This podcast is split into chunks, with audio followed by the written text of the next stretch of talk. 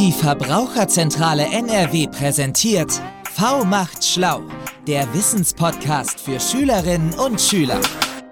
Hallo, schön, dass du da bist. Ich bin Sophie. Und ich bin Tim. Vielleicht kennt ihr uns schon aus unserem kurzen Clip, in dem wir erzählen, wie wir Zukunftsesser wurden. Heute wollen wir euch mitteilen, was wir über das Thema Klimawandel und Ernährung herausgefunden haben.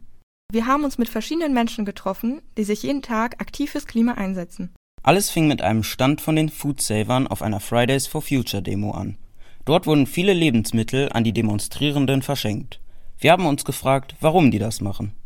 Es war echt ein spannendes Gespräch, das wir mit Isabel Nagib geführt haben, aber hört selbst. Ihr verschenkt große Mengen an Lebensmittel. Wieso macht ihr das?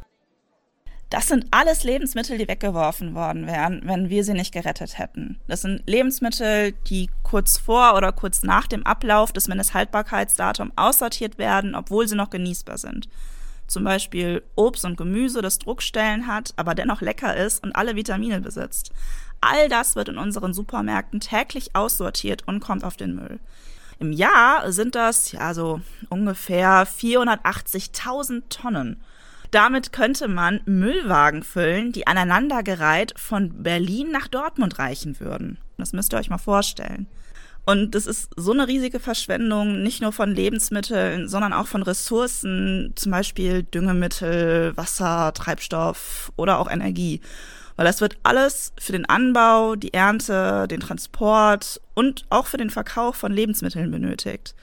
Und der Einsatz von Treibstoff und Energie bedeutet in der Regel natürlich auch einen Ausstoß von Treibhausgasen. Und wir wollen eben diese unnötige Verschwendung und Belastung für unser Klima nicht einfach so hinnehmen. Und daher retten wir die Lebensmittel und verteilen sie an alle, die sie haben wollen und gebrauchen können.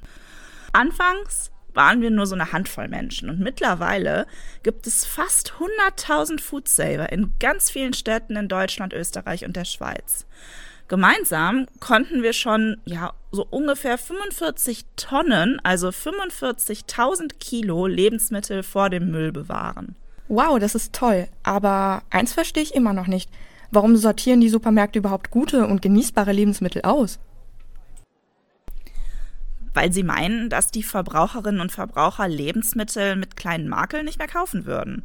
Und weil sie Platz schaffen müssen für die nächste Lieferung. Alles soll immer tiptop aussehen.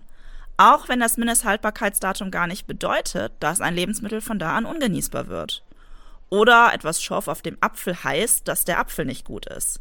Leider wissen nur die wenigsten, dass dem nicht so ist. Deswegen wollen wir mit unseren Aktionen darüber aufklären und zeigen, wie man erkennen kann, ob man ein Lebensmittel noch essen kann oder eben nicht. Das klingt spannend. Welche Tipps kannst du uns geben? Der wichtigste Tipp, den ich euch geben kann, ist, traut euren Sinn. Guckt euch erstmal das Lebensmittel an.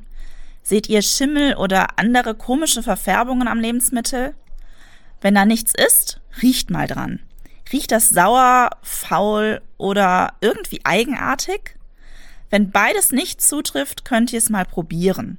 Wenn es dann gut schmeckt, ist es auch noch gut und genießbar. Nur bei Fleisch und Fisch müsst ihr euch auf das Verbrauchsdatum verlassen. Das ist nämlich was anderes als das Mindesthaltbarkeitsdatum, denn da geht es um die Sicherheit des Lebensmittels. Ist das Verbrauchsdatum eines Lebensmittels überschritten, solltet ihr es entsorgen, denn dann können sich gefährliche Bakterien bilden, die man weder sehen noch riechen kann. Cool, das sind gute Faustregeln. Ich denke, damit kann jeder was anfangen. Vielen Dank. Auf der Demo gab es auch eine Schnibbeldisco von der Slow Food Youth. Das ist eine Bewegung junger Leute, die sich für Lebensmittel begeistern. Mit vielen anderen Demonstrierenden haben wir gerettetes Gemüse geschnibbelt, woraus dann ein Koch eine vegetarische Bowl zubereitet hat. Am Ende saßen wir alle zusammen und haben gegessen. Das war ein richtig cooles Event und könnte auch was für unser Schulfest sein. Definitiv. Und die vegetarische Bowl hat echt lecker geschmeckt. Ja, und es muss nicht immer Fleisch sein, denn in Deutschland essen wir noch viel zu viel davon. Das ist sehr schädlich für das Klima. Warum das so ist, haben wir von Gerda Moritz erfahren, die bei der Slow Food Youth ist. Wieso sind tierische Produkte wie Fleisch eigentlich so viel klimaschädlicher als Obst und Gemüse? Ja, das liegt daran, dass ein Großteil der Treibhausgasemissionen unserer Ernährung aus der Tierhaltung kommt. Und dafür gibt es mehrere Gründe. Aber zusammengefasst kann man sagen, dass für die Tierhaltung sehr viele Ressourcen und viel Energie benötigt werden. Ich kann euch dafür mal ein Beispiel geben. Also ein Kalb muss ja über Wochen und Monate erst gefüttert und herangezogen werden, bevor es geschlachtet wird oder eben später als Kuh auch Milch produzieren kann. Und um eine einzige tierische Kalorie zu produzieren, werden im Schnitt sieben pflanzliche Kalorien in Form von Futter benötigt. Und das ist also sehr ineffizient. Für den Anbau von Futterpflanzen werden dazu über 70 Prozent der weltweit vorhandenen Anbaufläche benötigt. Statt Futtermittel könnten darauf ja auch Obst und Gemüse wachsen, die wir dann direkt essen können. Würden wir uns ähm, stärker vegetarisch ernähren, dann bräuchten wir also viel weniger Ackerflächen und Ressourcen wie Düngemittel, Wasser und Treibstoff. Wir könnten damit mehr Flächen zurückgewinnen für artenreiche Biotope wie zum Beispiel den tropischen Regenwald. Der andere klimaschädliche Aspekt von Fleisch ist, dass Wiederkäuer wie, wie Kühe und Schafe bei ihrer Verdauung auch Methan ausstoßen. Das ist ein Treibhausgas, das 25 mal schädlicher ist als CO2. Würden wir unseren Konsum von tierischen Lebensmitteln reduzieren, und neben Fleisch gehören zum Beispiel auch Milch und Käse dazu, dann bräuchten wir weniger Nutztiere und damit weniger Fläche. Und dies hätte direkte positive Auswirkungen auf das Klima. Das ist ein tolles Szenario. Mehr Natur für uns alle und mehr Essen für alle. Aber wie ist es denn in Deutschland? Wie viel Fleisch essen wir eigentlich? Und wie viel wäre tatsächlich gut? Ja, also derzeit essen wir Deutschen im Durchschnitt pro Kopf mehr als ein Kilogramm Fleisch in der Woche. Laut der Deutschen Gesellschaft für Ernährung wären aber so 300 bis 600 Gramm gesund, also ungefähr die Hälfte davon und weniger. Denn zu viel Fleisch erhöht auch das Risiko für zum Beispiel Krebs oder auch Übergewicht. Bei Slow Food weisen wir immer darauf hin, dass Fleisch ein sehr wertvolles Lebensmittel ist, das seltener gegessen, dafür aber umso mehr geschätzt werden sollte. Gut wäre es, Fleisch nur einmal pro Woche zu essen, so wie es früher mit dem Sonntagsbraten war. Das Fleisch sollte dann kein Billigfleisch sein, sondern möglichst aus ökologischer Tierhaltung kommen. Das ist besser für uns, für die Tiere und auch für das Klima. Das klingt einleuchtend. Warum nicht mal weniger Fleisch essen? Wie machst du das eigentlich? Woher holst du die Inspiration für deine fleischlosen Gerichte? Also, ich lasse mich oft auch auf dem Wochenmarkt inspirieren und da kaufe ich immer das, was die Landwirtschaft in meiner Nähe gerade so hergibt. So habe ich auch im Laufe der Zeit ganz tolle Gemüsesorten neu entdeckt, wie zum Beispiel Pastinaken oder die lila Möhre. So habe ich meinen Speiseplan nach und nach erweitert. Also es geht weniger um Verzicht, sondern ich entdecke immer wieder etwas Neues. Und dadurch, dass meine Nahrung hauptsächlich aus der Umgebung kommt, vermeide ich auch noch sehr viele Treibhausgase. Einfach dadurch, dass die Transportwege so kurz sind.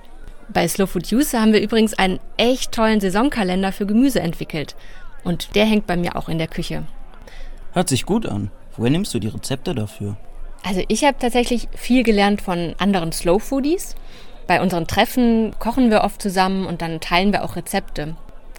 Es gibt von Slow Food auch ein Magazin. Da stehen immer tolle Rezepte drin zur jeweiligen Saison. Das kann ich euch auch sehr empfehlen. Ansonsten hole ich mir viele Anregungen auch aus dem Netz. Ähm, da gibt's tolle Blogs und Videos, wo man dann die Rezepte direkt nachkochen kann. Was ich auch immer empfehle, ist einfach auszuprobieren, auf sein Gefühl zu hören. Kochen soll ja einfach Spaß machen und wenn man gute, saubere und faire Produkte verwendet, dann schmeckt es auch einfach viel besser. Cool. Ich habe Lust aufs Ausprobieren bekommen. Danke.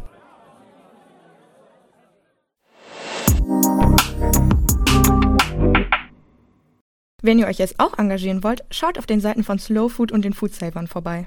Und wenn ihr jetzt etwas kochen wollt, kann ich euch die Seite der Verbraucherzentrale NRW empfehlen. Den Link dazu findet ihr auf dieser Seite unter dem Podcast. Und vergesst nicht, ganz vielen anderen davon zu erzählen. Denn je mehr Leute Zukunftsesser werden, umso besser für das Klima. Und für uns alle. Macht mit. Esst klimafreundlich.